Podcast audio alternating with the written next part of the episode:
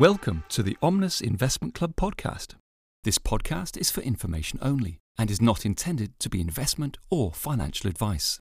If you have any questions, please contact your financial advisor. Hello, and welcome to the Omnis Investment Club podcast. I'm Rohit Vaswani, Client Portfolio Manager at Omnis Investments, and here to take you through what happened in markets last week. As always, we start in the US, where stock markets fell during the week with the S&P 500 down almost 2.4%. It was geopolitical tensions that weighed on markets. Markets initially started the week in a positive territory, but they fell sharply towards the end of the week. Why? Well, this was because of reports that a US Navy destroyer, which was deployed to the East Mediterranean following the escalating Israel Hamas conflict, shot down a cruise missile targeting Israel. Beyond geopolitics, there were more things influencing market. Signs that the economy was remaining resilient gave policymakers at the Federal Reserve, which is the US central bank, the opportunity to reiterate that interest rates would likely have to stay at these higher levels for longer and this also impacted bond markets this week. Whilst the economic data does appear to be positive, there are some forward looking indicators that, that are now beginning to point to a weakening in economic activity. Moving to Japan next, where stock markets also fell over the week in line with global markets. The Nikkei 225 index lost over 3% during the week.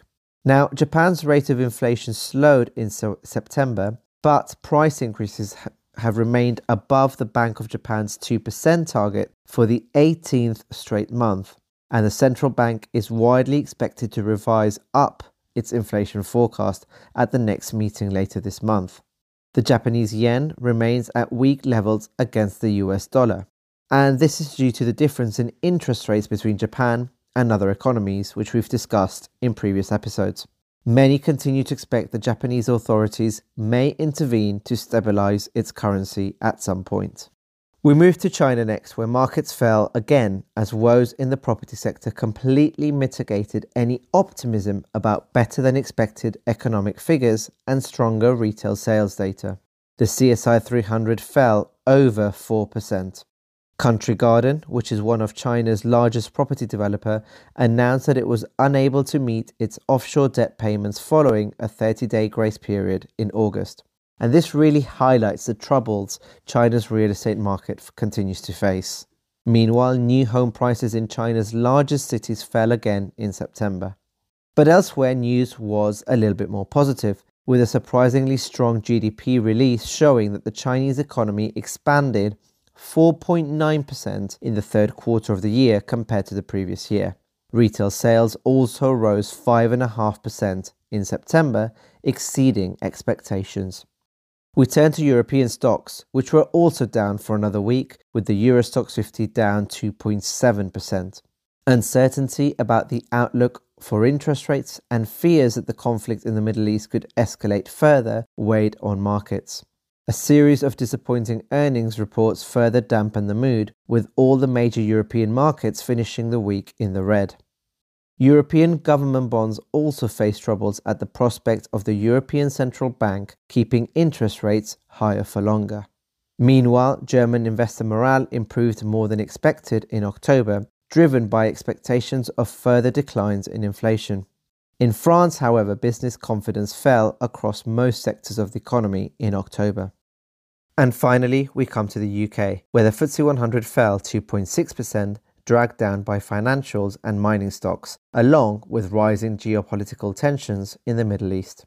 Rising oil prices also contributed to an increase in worry amongst investors. UK inflation held steady at 6.7% year on year in September, and in fact, services inflation accelerated, with wage growth remaining elevated. The chief economist of the Bank of England acknowledged that the bank still has some work to do to ensure inflation falls to the 2% target.